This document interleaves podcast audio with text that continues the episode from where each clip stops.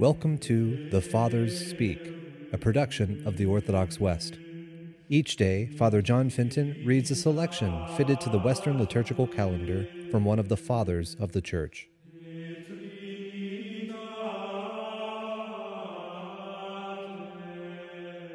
As we this day commemorate the Holy Virgin Agnes, let us listen to a portion of a treatise on the virgins by our Father among the Saints, Ambrose. Today is the birthday of a virgin. Let us imitate her purity. It is the birthday of a martyr. Let us offer ourselves in sacrifice. It is the birthday of St. Agnes, who is said to have suffered martyrdom at the age of twelve.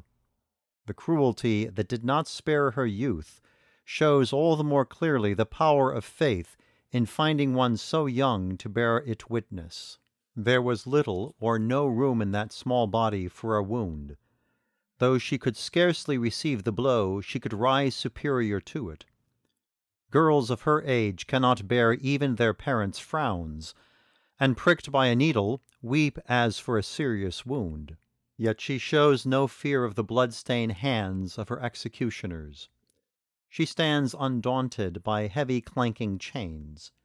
She offers her whole body to be put to the sword by fierce soldiers. She is too young to know of death, yet is ready to face it. Dragged against her will to the altars, she stretches out her hands to the Lord in the midst of the flames, making the triumphant sign of Christ the victor on the altars of sacrilege. She puts her neck and hands in iron chains, but no chain can hold fast her tiny limbs.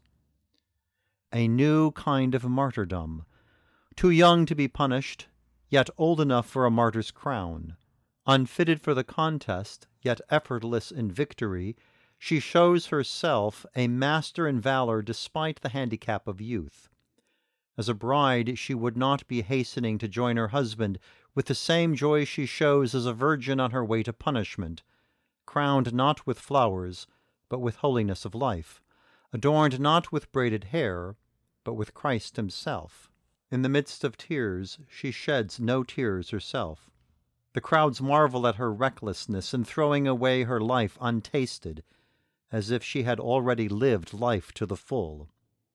All are amazed that one not yet of legal age can give her testimony to God.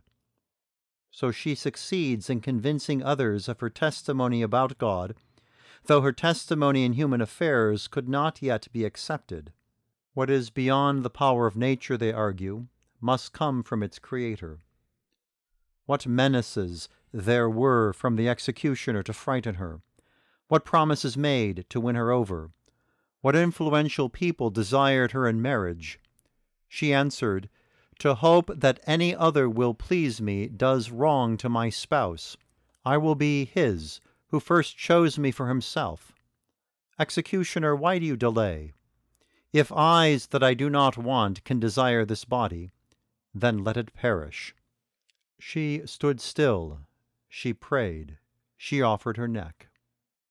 You could see fear in the eyes of the executioner, as if he were the one condemned.